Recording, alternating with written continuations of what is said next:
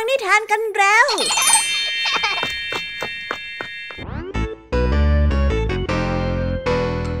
สวีดัสสวัสดีน้องๆชาวรายการคิสอาวทุกๆคนนะคะ วันนี้พี่แยมมี่กับผองเพื่อน ก็ได้เตรียมนิทานสนุกๆมาเล่าให้กับน้องๆได้ฟัง เพื่อเปิดจินตนาการ แล้วก็ตะลุยไปกับโลกแห่งนิทานนั่นเอง น้องๆอยากจะรู้กันแล้วหรือยังคะ ว่าวันนี้พี่แยมมี่และผองเพื่อนได้เตรียมนิทานเรื่องอะไรมาฝากน้องๆกันบ้างเอาละค่ะ เราไปเริ่มต้นกันที่นิทานของคุณครูไหว ซึ่งในวันนี้เสนอนิทานเรื่อง หน้าที่ใหม่ ต่อกันได้เรื่อง ฝันร้ายของชายเชิดหุ่น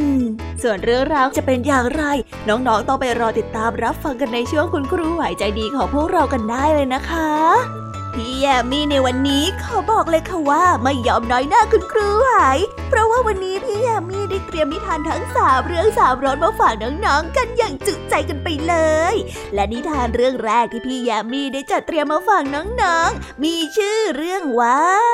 เรื่องเล่าในบ่อปลา ต่อกันในนิทานเรื่องที่สองที่มีชื่อเรื่องว่าจิงจอกเจ้าเล่ห์กับอูดโลบและในนิทานเรื่องที่สามมีชื่อเรื่องว่า รถเก่าเจ้าบุมบุมส่วนนิทานทั้งสามเรื่องสามรสนี้จะสนุกสนานสู้คุณครูไหวเหมือนกับที่พี่ยามีบอกได้หรือเปล่านั้น น้องๆต้องไปรอติดตามรับฟังกันในช่วงพี่ยามีเล่าให้ฟังกันนะคะ นิทานสุภาษิตในวันนี้ ลุงทองดีต้องงดการกินของหวานเพราะด้วยเหตุผลทางสุขภาพ แต่พอเห็นเจ้าจ้อยเอาผลไม้มากินอวด ก็นึกอยากจะกินด้วย จึงได้ยกสำนวนมาพูดเป็นใน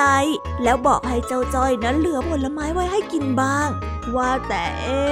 สำนวนคำว่าพูดเป็นในที่ว่านี้จะมีความหมายว่าอย่างไรกันนะ และเจ้าจ้อยจะเข้าใจความหมายที่ลุงทองดีพูดเป็นในหรือเปล่านั้น น้องๆต้องไปรอติดตามรับฟังในช่วงนิทานสุภาษิตจากลุงทองดี และก็เจ้าจ้อยของพวกเรากันได้เลยนะคะ และในวันนี้นะคะ พี่เด็กดีได้เตรียมนิทานเรื่อง เด็กชายต้นกับการเก็บเงินมาฝากกันค่ะ ส่วนเรื่องราวของนิทานเรื่องนี้จะเป็นอย่างไร จะสนุกสนานมากแค่ไหน น้องๆ ห้ามพลาดเด็ดขาดเลยนะคะ ในช่วงท้ายรายการกับพี่เด็กดีของเราค่ะ โอ้โห เป็นยังไงกันบ้างล่ะคะ แค่ได้ยินแค่ชื่อเรื่องนิทานก็น่าสนุกแล้วใช่ไหมล่ะคะเด็กๆ พี่ยามีก็ตื่นเต้นอยากจะฟังนิทานที่น้องๆ รอฟังอยู่ไม่ไหวแล้วล่ะค่ะ งั้นเอาเป็นว่าเราไปฟังนิทานทั้งหมดเลยดีกว่าไหมคะ งั้นถ้าน้องๆพร้อมกันแล้ว เราไปพร้อมกันเลยดีกว่านะคะสามสองหนึ่งไปกันเลย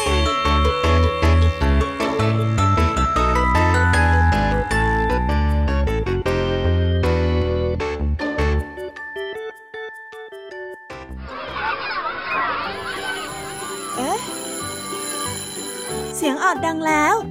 อุ้ย ต้องไปเข้าเรียนแล้วล่ะค่ะ ไม่รอช้า เราไปหาคุณครูไหวกันเถอะ ไปกันเลย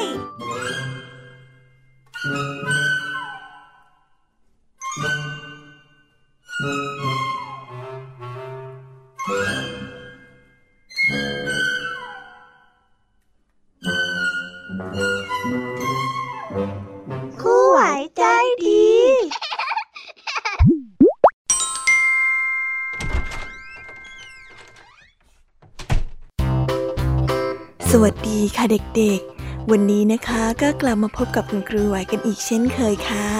และแน่นอนนะคะ และในวันนี้คุณครูไหวได้จัดเตรียมนิทานที่แฝงไปด้วยแง่คิดคติสอนใจมาฝากเด็กๆกันค่ะ และในนิทานเรื่องแรก ที่คุณครูไหวได้จัดเตรียมมาฝากกันนั้น มีชื่อเรื่องว่า หน้าที่ใหม่ส่วนเรื่องราวจะเป็นอย่างไร และจะสนุกสนานมากแค่ไหน เราไปติดตามรับฟังพร้อมๆกันได้เลยค่ะ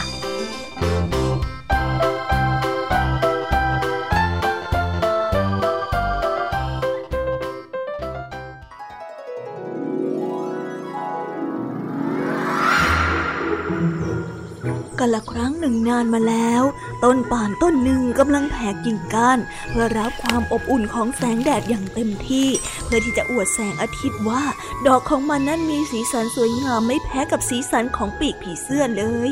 ต้นป่านมักจะได้รับคำชมเสมอว่า เป็นต้นไม้ที่มีประโยชน์ จะมีก็แต่ต้นเฟิร์นที่ขึ้นอยู่ข้างๆ มันเท่านั้นที่ไม่เห็นด้วย มันจะกล่าวโต้แย้งเสมอ เวลาที่ใครๆพากันเยันยอต้นป่าน ฮ้ยเฮ้ยเฮ้ยเจ้าเนี่ย ก็มีดีแค่สามารถทำเป็นเชือกได้แค่เท่านั้น ไม่เห็นจะมีประโยชน์อะไรมากมาย แล้วก็ไม่ใช่เรื่องที่น่ายินดีเลยเวลาที่ถูกมนุษย์ตัดลำต้นไปสำหรับข้าเนี่ยนะ เห็นว่าเป็นเรื่อง ที่เลวร้ายมากกว่าที่จะเป็นเรื่องที่ดีด้วยซ้ำอะ เพราะว่านั่นน่ะหมายถึงว่าเจ้าไม่ได้เป็นต้นป่านเหมือนเช่นเคยอีกต่อไปยังไงล่ะ ปกติแล้วทุกครั้ง ต้นป่านมักจะนิ่งเงียบเวลาถูกต้นเฟิร์นโต้แย้ง แต่วันนี้มันรู้ดีว่าวันรุ่งขึ้นของมันจะถูกนำไปเป็นเชือกป่าน มันจึงได้โต้แย้งคำพูดของต้นเฟิร์นไปเป็นครั้งแรกว่า ไม่หรอกสำหรับข้าแล้วนี่ไม่ใช่จุดจบ เพราะถ้าข้ายังอยู่เช่นนี้ ก็คงได้แต่อยู่ไปวันๆไม่มีความหมายอะไร แล้ววันหนึ่งข้าก็คงจะแห้งเหี่ยวไปอย่างไร้ความหมาย แต่การที่ข้ากลายไปเป็นเชือกนั้น มันก็เหมือนกับว่านั่นคือการเริ่มต้นสำหรับหน้าที่ใหม่ของข้าและข้าก็จะทำหน้าที่นั้นให้ดีที่สุดยังไงล่ะ ต้นเฟิร์นยังไม่ยอมแพ้ ก็นั่นไง เจ้านะ มีแค่ความสามารถที่จะทำเป็นเชือกได้ เมื่อใดที่เขาใช้เจ้าจนขาดเป็นชิ้นเล็กชิ้นน้อย เขาก็คงจะทิ้งเจ้าแบบไม่ใยดี ต้นป่านได้นิ่งเงียบมันได้เริ่มวิตกกังวลหลังจากที่ได้ฟังคำของต้นเฟิร์นแต่ต้นป่านก็ยังปลอบใจตัวเองว่าเขาไม่มีวันนั้นเป็นแน่ ไม่นะ มันต้องเป็นการเริ่มต้นใหม่สิ นี่ไม่ใช่จุดจบหรอกนะ มันได้รำพึงรำพันกับตัวเองเบาๆ วันรุ่งขึ้น ต้นป่านได้ถูกตัด ถูกเผาไฟ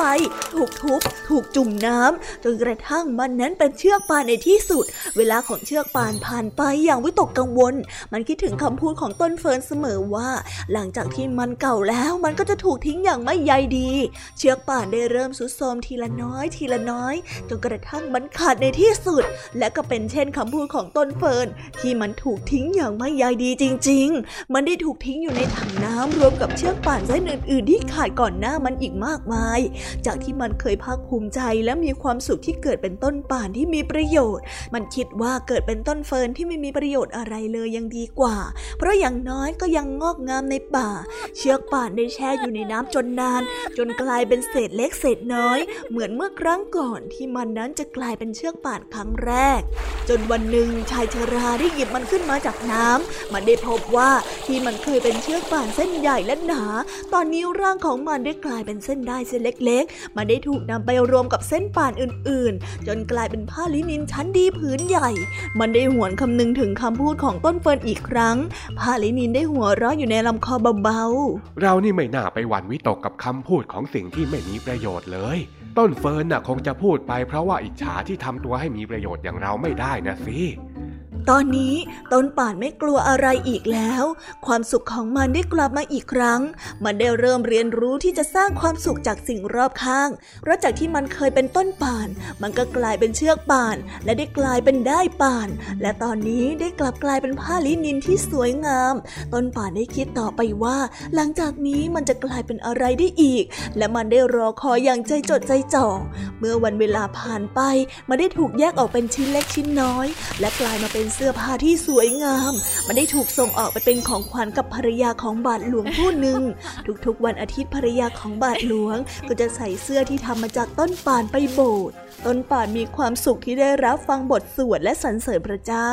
วันเวลาผ่านไปนาน จนชุดที่ทำจากผ้าลินินได้เริ่มซุดโทรมอย่างเห็นได้ชัด ต้นป่านได้เริ่มใจเต้นระทึกอีกครั้งหนึ่ง เพราะเวลาที่มันจะกลายเป็นสิ่งอื่นได้ใกล้เข้ามาแล้ว ไม่นานนักเสื้อผ้าเก่าได้ถูกนำไปแช่น้ำอีกครั้ง และมันพบว่าตัวของมันนั้นได้กลายเป็นแผ่นกระดาษ ที่นักกวีผู้หนึ่งกำลังรังสรรค์บทกวีที่ไพเราะ วันแล้ววันเล่าที่มันได้อ่านบทกวีมากมาย จนวาระสุดท้ายมาถึง มันพบว่ากำลังอยู่ในกองไฟ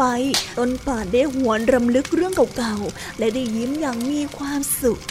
ไม่หรอก นี่ยังไม่ใช่จุดจบมันเป็นเพียงการเริ่มต้นเท่านั้น เพราะว่าเราเนี่ยกำลังจะได้ล่องลอยไปบนท้องฟ้ายังไงล่ะ หน้าที่ใหม่ของเรากำลังจะเริ่มอีกแล้วฮ่าฉันมีความสุขจังเลย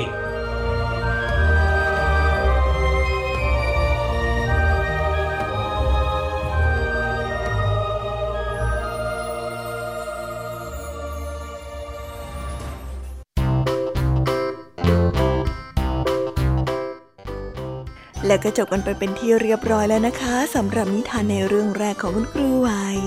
เป็นไงกันบ้างคะเด็กๆ สนุกกันหรือเปล่าคะ ถ้าเด็กๆสนุกกันแบบนี้เนี่ย งั้นเราไปต่อกันในนิทานเรื่องที่สองของคุณครูไหวกันต่อเลยนะ ในนิทานเรื่องที่สองของคุณครูไหว คุณครูไหวขอเสนอนิทานเรื่อง ฝันร้ายของชายเชิดหุ่นส่วนเรื่องราวจะเป็นอย่างไร เราไปติดตามรับฟังกันในนิทานเรื่องนี้พร้อม ๆ กันเลยค่ะ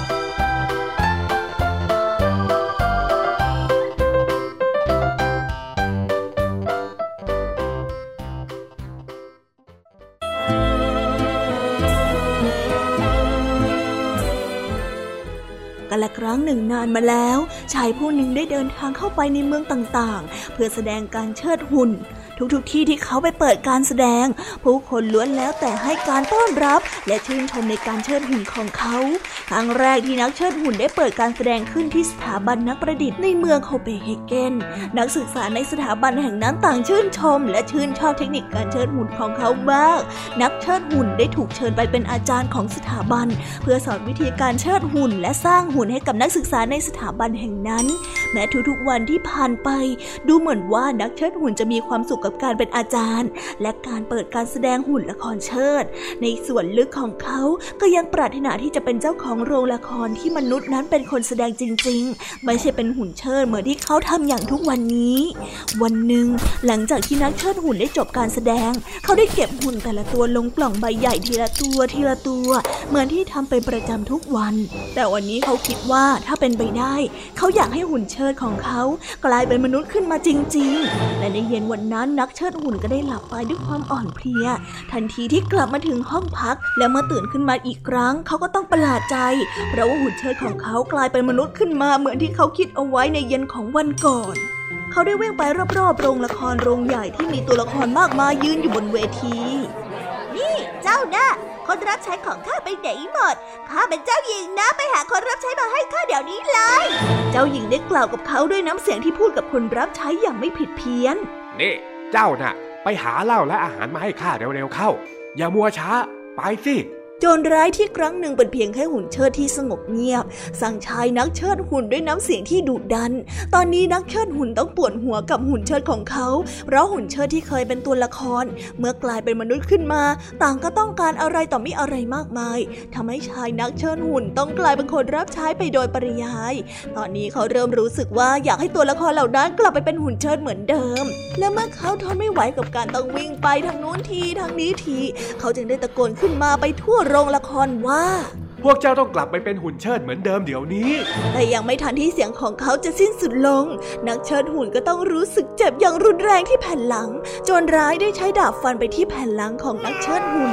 เราไม่ต้องการที่จะกลับไปเป็นหุ่นเชิดเหมือนเดิมอีก และตัวละครทุกตัวก็เริ่มเข้ามาทำร้ายเขา จนเขานั้นเจ็บระบมไปทั้งตัว และในขณะที่เขากำลังจะหมดสติ นักเชิดหุ่นก็ต้องสะดุ้งตื่นขึ้นมาแล้วพบว่าเขาได้นอนอยู่บนที่นอน ทั้งๆทที่ยังอยู่ในชุดของนักเชิดหุ่น โชคดีที่เป็นแค่ความฝัน เหมือนจริงมากเลย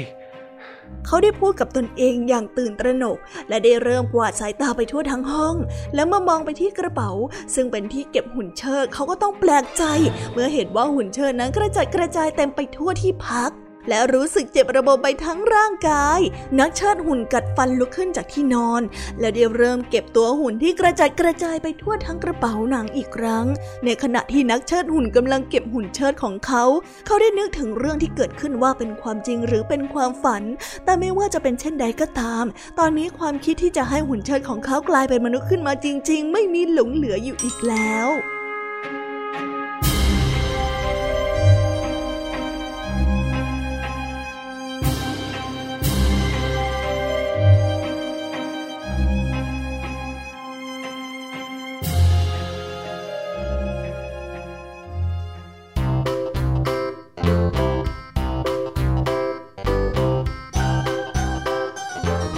แล้วก็จบกันไปเป็นที่เรียบร้อยแล้วนะคะสำหรับนิทานของคุณครูไหว เป็นยังไงกันบ้างล่ะคะเด็กๆ วันนี้เนี่ยสนุกจุใจกันหรือเปล่าเอ่ยมีเด็กๆหลายคนเลยนะคะที่ยังไม่จุใจกัน งั้นเราไปต่อกันในนิทานช่วงต่อไปกันเลยดีกว่าไหมคะเอาละค่ะ งั้นเราไปต่อกันในนิทานช่วงต่อไปกับช่วงพี่ยามีเล่าให้ฟังกันเลยนะคะ แต่สำหรับตอนนี้เนี่ย เวลาของคุณครูไหวก็ได้หมดลงไปแล้ว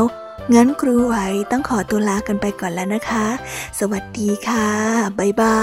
ย และพบกันใหม่นะคะเด็กๆ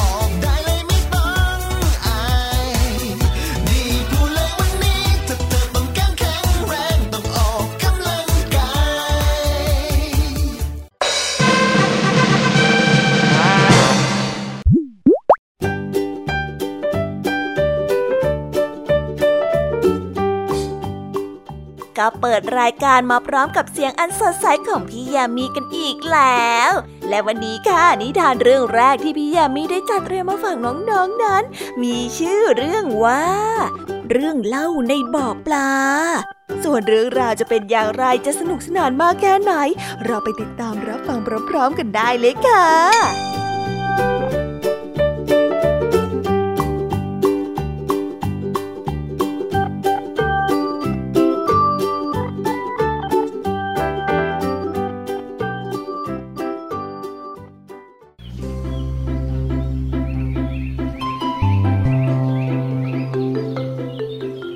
สระน้ำที่สวยงามอยู่แห่งหนึ่ง เป็นสระใหญ่ น้ำใสสะอาด ยามกลางวันน้ำในสระนั้นได้รับแสงแดดอบอุ่น ส่วนกลางคืน แสงจันทร์ก็ส่องสว่าง ดอกบัวสีขาว สีชมพู สีเหลืองเด็กแข่งกันบ้านสะพรั่งอยู่เหนือน้ำสายก้านพลิ้วไหวไปตามสายลม ระน้ำแห่งนี้เป็นที่อาศัยของปลานานาชนิด ทุกคืนฝูงปลาจะชักชวนกันออกมาว่ายน้ำหาคุณปลาดุกเท่า เพื่อที่จะไปฟังคุณปลาดุกเล่านิทาน เกี่ยวกับดินแดนที่น่าหลงไหลไฟฝันแห่งหนึ่ง มีชื่อว่าตู้ปลา ตู้ปลาน่ะเหรอ โอ้ย ตู้ปลาน่ะ เป็นดินแดนแสนสวยงามมหัศจรรย์ที่สุดในโลกเลยล่ะปลาดุกเท่าเดี๋ยวเริ่มต้นด้วยประโยคนี้ แล้วกระดิกหนวดไปมา ตู้ปลาที่ว่าก็จะเป็นกระจกใสๆ มีแสงส่องสว่างสวัยทั้งวันทั้งคืน น้ำในตู้ก็ไม่เหมือนน้ำที่สระนี่หรอกนะ ใสแจ๋วเป็นกระจกเชียวละ ฝูงปลาที่ตั้งอกตั้งใจฟังต่างก็พงกหัวงึกงึกทั้งๆทที่เป็นเรื่องราวที่ได้ยินซ้ำซาก แต่ก็ยังอยากจะได้ยินได้ฟังอีกไม่รู้เบื่อ ปลาดุกเดียวเริ่มต้นเล่าต่อ โอ้โอ้ปลาเข็มตัวเล็กจ้อยขัดจังหวะขึ้นมาเบาๆ และพูดตะกุกตะกักด้วยความตื่นเต้น เออแล้วแล้วมีปลาเข็มอยู่ในตู้ปลาด้วยแล้วเปล่าอะพ่อเท่า ปลาดุกได้หัวเราะลั่น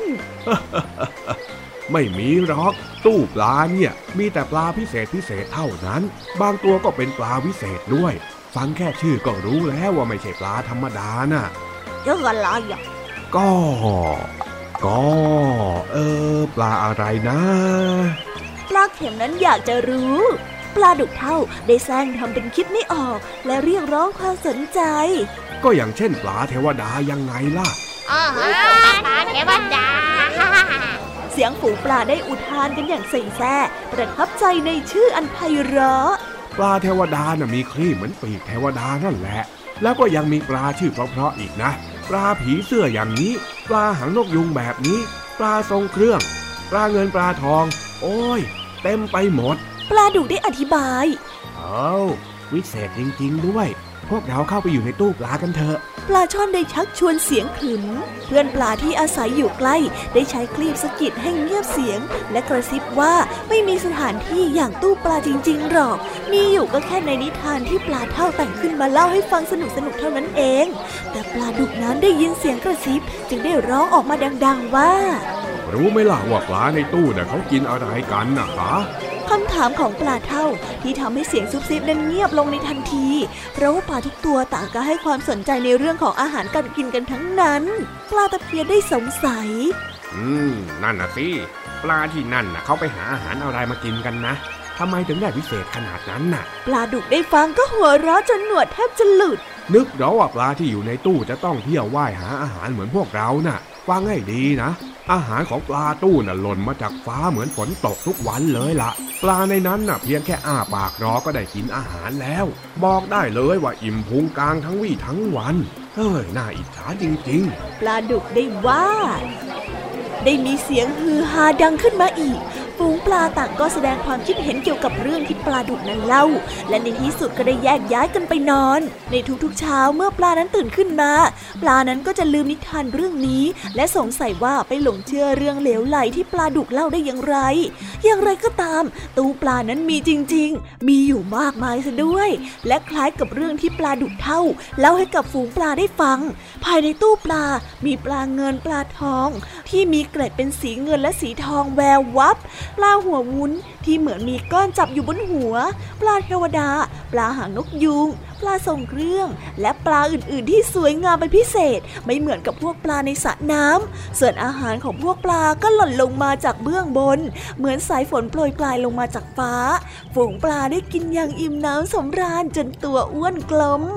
ในทุกเย็น เหล่าปลาในตู้ก็มารุมล้อม อยู่รอบๆกับปลาเทวดาผู้ที่เป็นอาวุโสที่สุด ปลาทั้งหลายเดียวเรียกกันว่าปู่ ปู่มีนิทานตื่นเต้นมาเล่าให้ฟัง มาฟังนิทานกันเร็วแล้วก็ช่วยนึกภาพตามด้วยนะ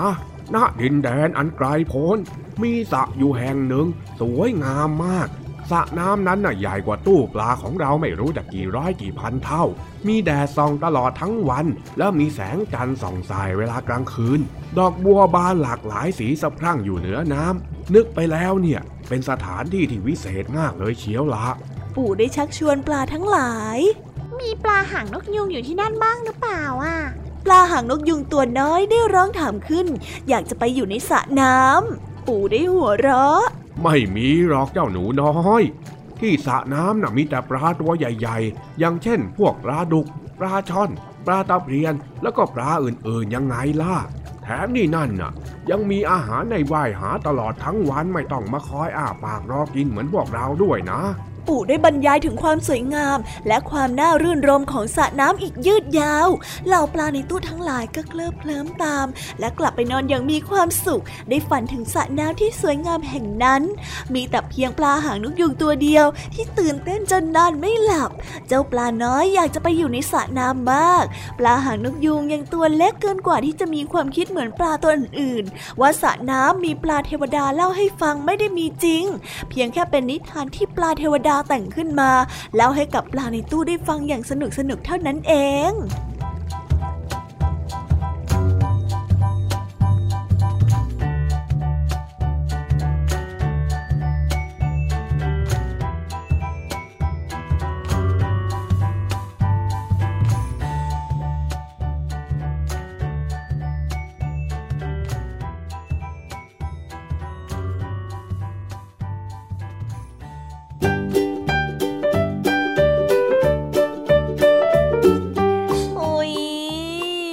บนิทานเรื่องแรกของพี่ยามีกันลงไปแล้วว่าเผิ่แป๊บแป๊บเดียวเอง แต่พี่ยามีรู้นะคะว่าน้องๆออย่างไม่จุใจกันอย่างแน่นอนพี่ยามีก็เลยเตรียมนิทานในวเรื่องที่สองมาฝากเด็กๆกันค่ะ ในนิทานเรื่องที่สองนี้ มีชื่อเรื่องว่าจิ้งจอกเจ้าเล่ห์กับอูดโลกส่วนเรื่องราวจะเป็นอย่างไร และจะสนุกสนานมากแค่ไหน เราไปรับฟังพร้อม ๆ กันได้เลยค่ะ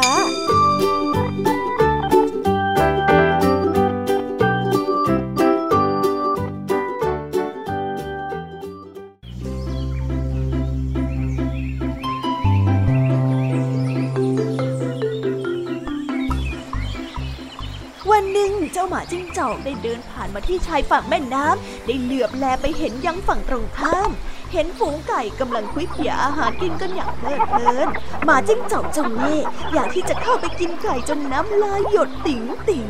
แล้วเริ่มคิดวางแผนชั่วร้ายในทันทีหมาจิ้งจอกได้นึกขึ้นมาได้ว่า มีอูดตัวหนึ่งเล่นหญ้าอยู่ที่ใกล้ๆมันจึงได้รีบวิ่งไปหาอูดตัวนั้น เออนี่พ่ออูดจ๋า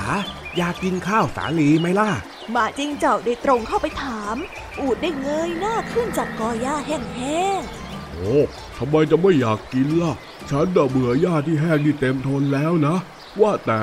ข้าวสาลีเนี่ยอยู่ที่ไหนกันหรอ หมาจิ้งจอกได้บอกว่า ฝั่งโน้นไง ฉันน่ะปลูกข้าวสาลีไว้เต็มทุ่งเลยล่ะ ถ้าหากว่าพ่ออูดพาฉันข้ามแม่น้ำไปนะ เราก็จะได้กินทุกอย่างจนพุงกลางเลย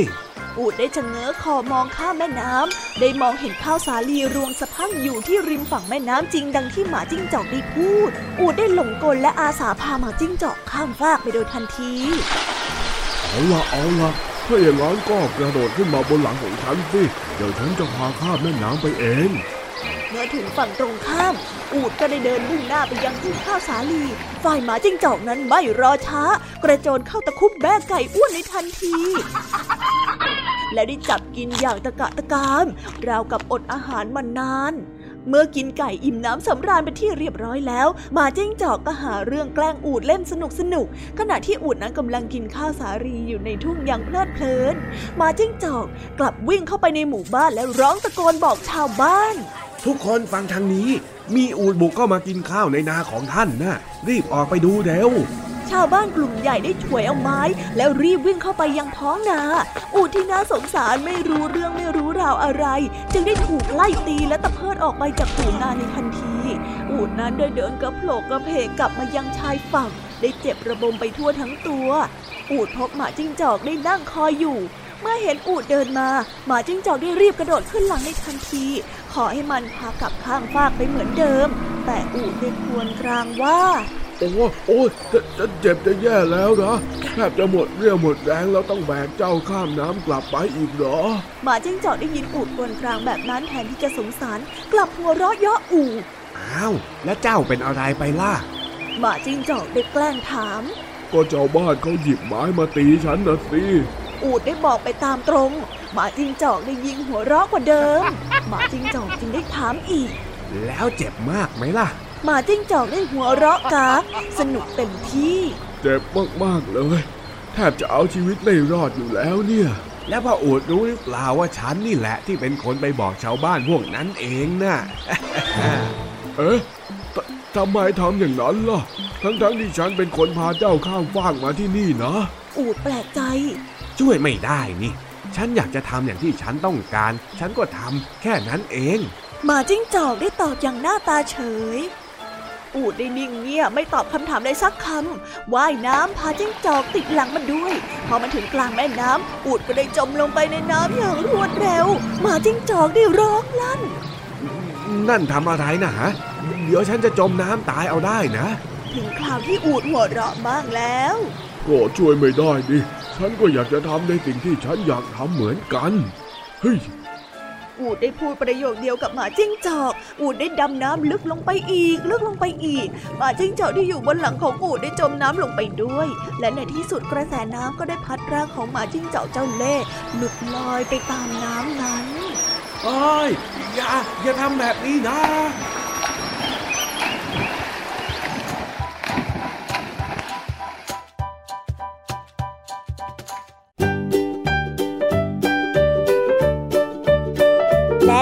จบกันไปแล้วนะสำหรับนิทานในเรื่องที่สองของพี่ยามีเป็นไงกันบ้างคะน้องๆ สนุกจุใจกันแล้วหรือยังเอ่ยฮะอะไรนะคะ ยังไม่จุใจกันหรอ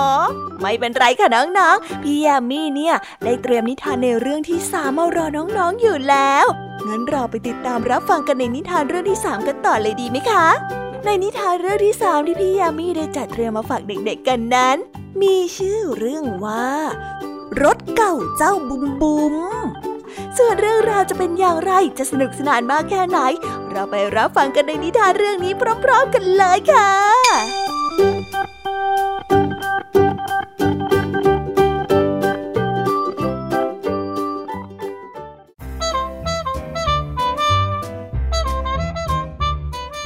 ครั้งหนึ่งมีรถยนต์เล็กๆ คันหนึ่งชื่อบุม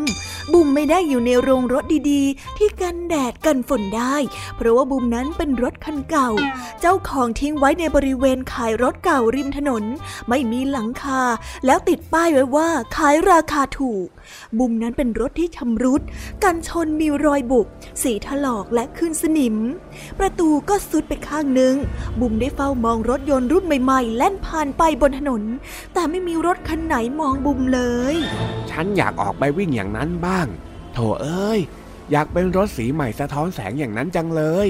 แต่ที่บุมอยากได้มากที่สุดนั่นก็คือโรงรถ วันหนึ่ง สุภาพสตรีคนหนึ่งมาหาซื้อรถเก่า บุมตั้งใจว่าจะแสดงให้เธอเห็นว่าบุมนั้นยังทำงานได้ดี จึงได้วิ่งเร็วอย่างเต็มที่ ไม่ไหวละฉันอยากจะหยุดนะฉันชะลอความเร็วไม่ได้ เธอได้บ่น คนขายก็ได้แต่ถอนหายใจ บุมก็เสียใจ วันต่อมามีนักเรียนหนุ่ม มาถามหารถเก่า คนขายก็ได้ชี้ไปหาบุม เขาก็ได้ลองขับดู บุมคิดว่าเขาจะวิ่งช้าที่สุดเท่าที่จะทำได้ งั้นคราวนี้ฉันจะวิ่งช้าก็แล้วกัน โอ้ยไม่เอาไม่เอา รถคันนี้เนี่ยวิ่งช้าอย่างกับใช้น้ำมันตราเต่าแน่อุ้ย วิ่งช้าไปแบบนี้ไม่ไหวหรอก นักเรียนได้บน่นบุมเศร้ามาก วันต่อมามีสุภาพสตรีคนหนึ่งมาเลือกรถ บุมตั้งใจว่าวันนี้จะวิ่งให้พอดีพอดี ไม่ช้าเกินไม่เร็วเกิน และต้องแสดงให้เขาเห็นว่าเครื่องยนต์นั้นยังดี พอเธอเดินเครื่อง บุมก็ได้ส่งเสียงดัง เพื่ออวดว่าเครื่องยนต์นั้นยังดีอยู่ โอ้ยตายแล้ว เครื่องเสียงดังแบบนี้ไม่เอาหรอกค่ะ แสบแก้วหูอะ แล้วเธอก็ได้เดินจากไป บุมนั้นยิ่งเสียใจมากยิ่งขึ้น คงไม่มีใครซื้อฉันแล้วใช้หลังคาคุ้มหัวฉันแน่ๆ ต่อไปฉันจะไม่ส่งเสียงดังแบบนี้อีกแล้ว วันรุ่งขึ้นชายคนหนึ่งมาซื้อรถ พอลองเครื่องเขาก็ได้บ่นว่า เฮ้ย รถคันนี้เนี่ยมันเครื่องยนต์ไม่ดีนี่นะ แทบจะสตาร์ทไม่ติดอยู่แล้วเนี่ย แล้วเขาก็ได้ผละออกจากไป บูมรู้สึกหมดหวัง บูมจะไม่มีทางได้เข้าไปอยู่ในโรงรถแน่ แต่แล้ววันหนึ่งมีเด็กชายจอนกับพ่อแม่นั้นผ่านมา คุณมีรถเก่าๆ ราคาไม่ถึงหมื่นขายบ้างไหมพ่อของจอนได้ถามคนขาย คนขายซึ่งหัวเสียกับบูมมามาก และได้ตอบไปในทันทีว่าห้อยคันนั้นเลยครับ ผมขายแค่หกพันบาทเท่านั้น เอาไปเลย โอ้ ตกลงครับ งั้นผมจะซื้อคันนี้ พ่อของจอนได้ตอบทันที บุมแปลกใจเป็นที่สุด เพราะไม่นึกว่าจะมีใครตกลงซื้อบุม ทั้งที่ยังไม่ได้ลองเครื่อง บุมจึงได้สบายใจและทำงานอย่างปกติธรรมดา พ่อของจอนขับบุมไปตามถนน และหยุดที่หน้าบ้านหลังเล็กที่ทาสีเหลืองพ่อของจอนเติมน้ำมันใส่เครื่องให้กับบุม และทาสีให้ใหม่ซ่อมประตูที่ซุดและได้ทุบกันชนที่บุบให้เรียบร้อยพอเสร็จบุมก็ได้กลายเป็นรถเล็กรุ่นเก่าที่สวยงาม ทาสีแดงมันเป็นประกาย โอ้ฉันดูหล่อขึ้นเป็นกองเลย บุมได้ตะโกนบอกกับตัวเอง พ่อของจอนได้พาจอนและแม่กับแมวเหมียวไปนั่งที่รถ เมื่อผ่านรถคันอื่นบุมได้ยิ้ม และโค้งให้เพื่อนรถ รถเหล่านั้นก็ยิ้มตอบ พอกลับบ้านบุมก็ได้อยู่ในโรงรถสีเหลืองคันเล็กนั้น และไม่ต้องตากแดดตากฝน ไม่ว้าเหวอีกต่อไปแล้ว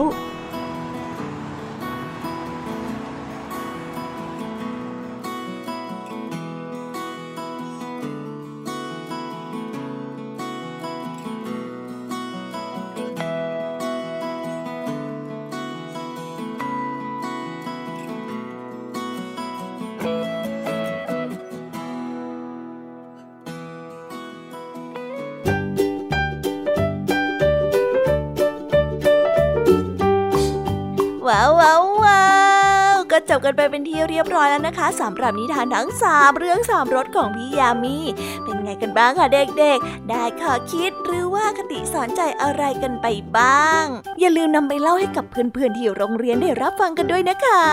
แต่สำหรับตอนนี้เนี่ยเวลาของช่วงพี่ยามีเล่าให้ฟังก็หมดลงไปแล้วล่ะค่ะพี่ยามีก็ต้องขอส่งต่อน้องๆ ให้ไปพบกับลุงทองดีแล้วก็เจ้าจ้อยในช่วงต่อไปกันเลย เพราะว่าตอนนี้เนี่ยลุงทองดีกับเจ้าจ้อยอะบอกว่าให้ส่งน้องๆมาในช่วงต่อไปเร็ว อยากจะเล่านิทานจะแย่แล้วเอาละค่ะงั้นพี่ยามีต้องขอตัวลากันไปก่อนแล้วนะคะ เดี๋ยวกลับมาพบกันใหม่บ๊ายบา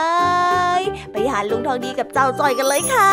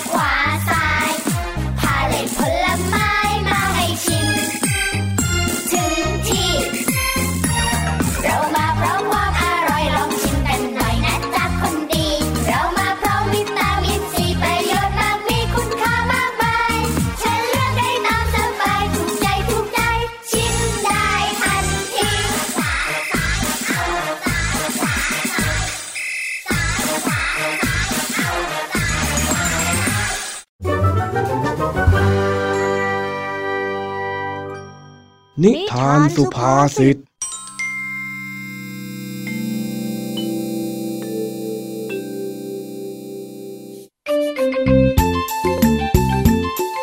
ช่วงนี้ลุงทองดีต้องงดกินของหวาน เพราะว่าน้ำตาลในเลือดสูง แต่ด้วยความดื้อก็ยังอยากจะกินอยู่บ้าง บังเอิญว่าเจ้าจ้อยไปซื้อผลไม้ดองมาพอดี ด้วยความที่ไม่รู้จะทำยังไง เลยได้แต่นั่งมอง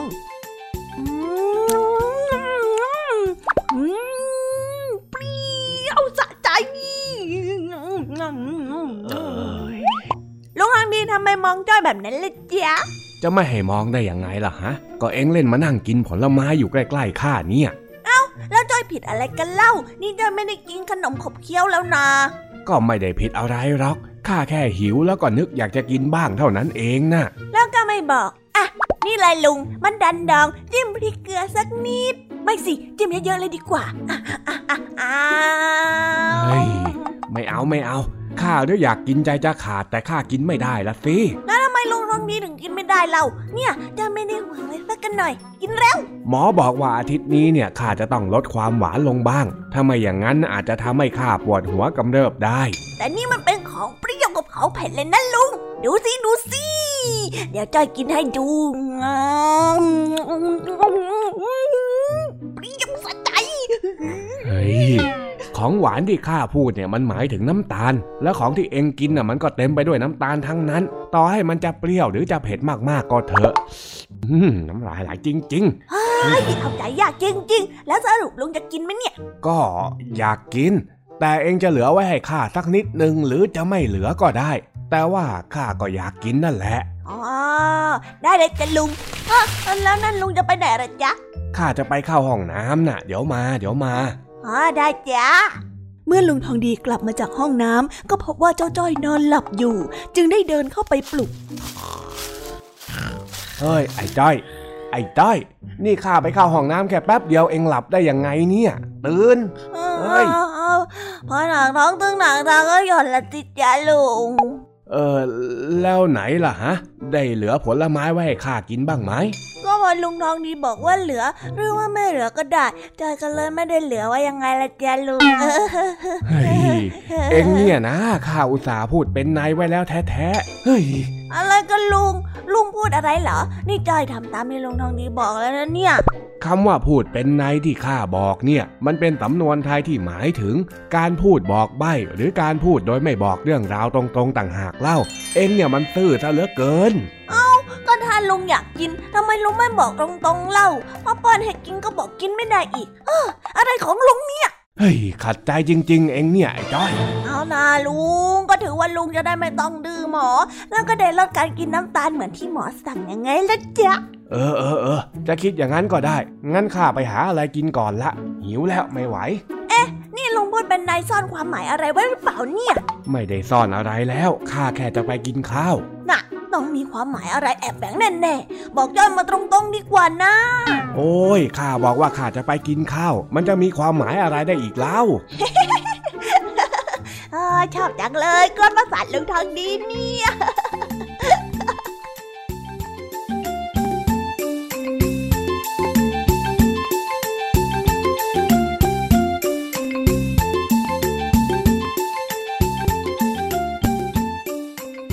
ก็จบกันไปเป็นที่เรียบร้อยแล้วนะคะสำหรับนิทานสุภาษิตในวันนี้ เป็นยังไงกันบ้างล่ะคะ สนุกสนานกันหรือเปล่าเอ่ยนิทานสุภาษิตจบกันไปแล้ว แต่เราก็ยังมีนิทานเด็กดีมารอน้องๆอยู่ในช่วงท้ายรายการนะคะ งั้นเราไม่รอช้าไปฟังนิทานเด็กดีกันเลยค่ะ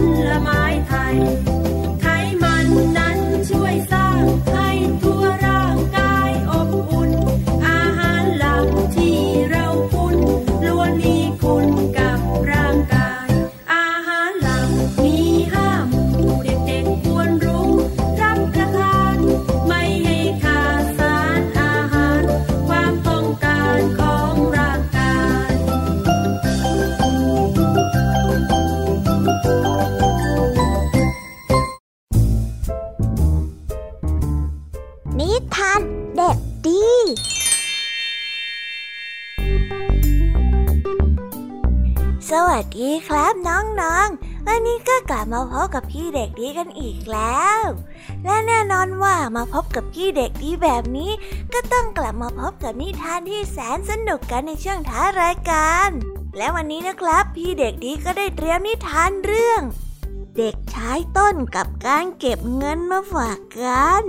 ส่วนเรื่องราวจะเป็นอย่างไร ถ้าน้องๆออยากจะรู้กันแล้วงั้นเราไปติดตามรับฟังกันได้เลยครับ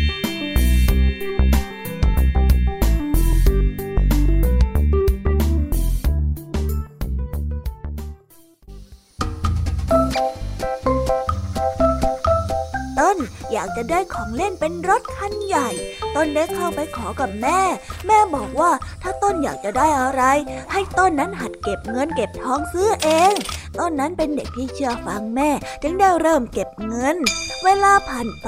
ต้นก็ยังเก็บเงินไม่ครบสักที หนูน้อยจึงได้เข้าไปคุยกับแม่อีกครั้งหนึ่ง แม่แม่ซื้อของเล่นให้ต้นนะ ต้นเก็บเงินไม่ครบสักทีนึงเลยต้นอยากได้รถแข่งขันใหญ่ๆอะทำไมต้นเก็บเงินไม่ครบสักทีละจ๊ะหืมแม่ได้ย้อนถาม ต้นต้องซื้อขนม บางทีต้นก็ทำหายด้วย แม่ซื้อให้ต้นนะครับ ต้นได้ตอบกับแม่ ถ้าอย่างนั้นแม่จะให้ถุงวิเศษกับต้น แล้วให้ต้นลองเก็บเงินอีกทีนะ แม่ได้ยื่นถุงใบย่อมๆให้กับต้น แล้วบอกให้เอาไปเก็บเงิน เอาเงินที่ได้ใส่ถุงใบนี้เอาไว้ โดยที่ให้ห้อยถุงนี้ไว้บนหัวเตียง ที่สำคัญห้ามเปิดถุงนี้ออกดูจนกว่ามันจะเต็ม ต้นได้เริ่มทำตามที่แม่บอก เวลาที่ต้นอยากจะซื้อขนมก็ไม่กล้าซื้อ เพราะว่าแม่ห้ามเปิดถุง บางวันแม่ก็แอบมาเพิ่มเงินใส่ถุงให้กับต้น ไม่นานเงินก็ได้เต็มถุง ต้นได้รีบเอาถุงนั้นไปให้แม่ในทันที แม่แม่แม่เงินเต็มถุงแล้วต้นน่ะหยอดเงินเข้าไปในถุงนี้จนเต็มแล้ว ไหน แม่ขอดูสิจ๊ะแม่ได้แกะถุงเงินแล้วช่วยกันนับเหรียญ ต้นได้กระโดดโลดเต้นอย่างมีความสุข ตอนนี้ต้นมีเงินพอจะซื้อของเล่นแล้ว เห็นไหมล่ะต้น ถ้าต้นตั้งใจเก็บ ไม่ใช้จ่ายสุรุ่ยสุร่าย ไม่นานต้นก็จะมีเงินเก็บจนเต็มถุงอย่างนี้ไงล่ะ ว่าแต่ เมื่อไหร่ต้นจะไปซื้อของเล่นที่อยากได้กันละจ๊ะ ต้นได้นิ่งคิดไปสักพัก เออ ต้นไม่อยากซื้อแล้วล่ะฮะ ต้นเสียดายเงินที่เก็บได้อะ ที่สำคัญต้นอยากจะเก็บเงินแบบนี้ไว้อีกมากๆเลย เพื่อในอนาคตอยากจะได้อะไร ต้นก็จะได้มีเงินพอใช้ไงล่ะครับแม่ แม่ดีใจมากที่ต้นนั้นรู้จักค่าของเงิน แม่ได้ซื้อของเล่นให้ต้นเป็นรางวัล และยังให้ถุงวิเศษต้นไปอีกหนึ่งใบด้วย แม่บอกว่าถ้าต้นฝึกการออมเงินให้เป็นนิสัย ไม่ว่านานเท่าไร ต้นก็อาจจะเป็นผู้ใหญ่ที่มั่นคงในอนาคตได้ บางทีอาจจะกลายเป็นคนที่ร่ำรวยคนหนึ่งก็ได้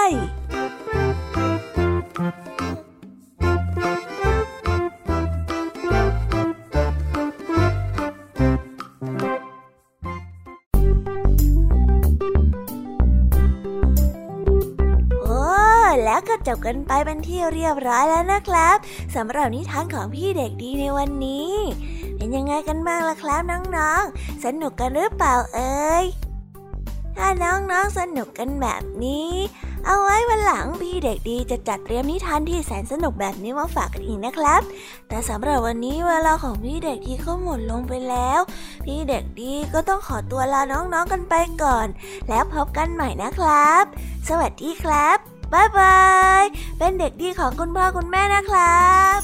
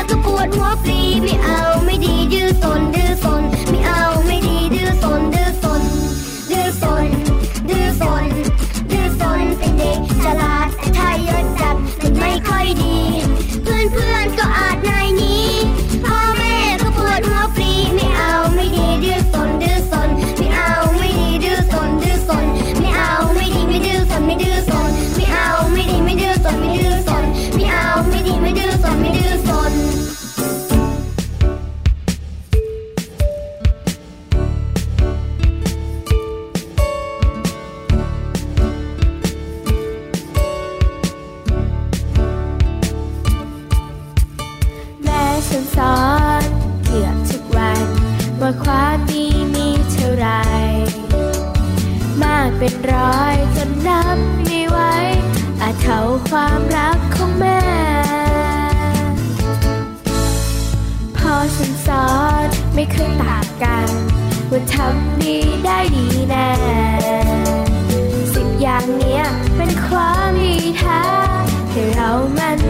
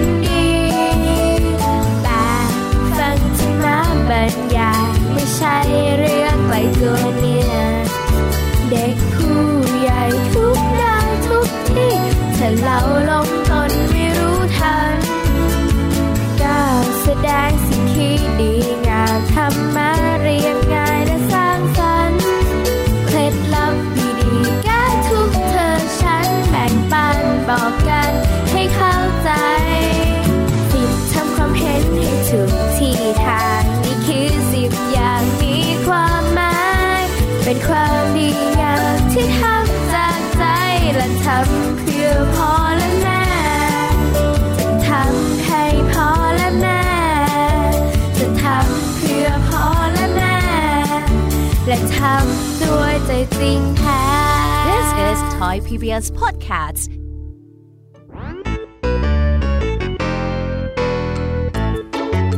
เป็นยังไงกันบ้างนะคะน้องๆสำหรับนิทานหลากหลายเรื่องราวที่ได้รับฟังกันไปในวันนี้ สนุกกันหรือเปล่าเอ่ย หลากหลายเรื่องราวที่ได้นำมาเนี่ย บางเรื่องก็ให้ข้อคิดสะกิดใจ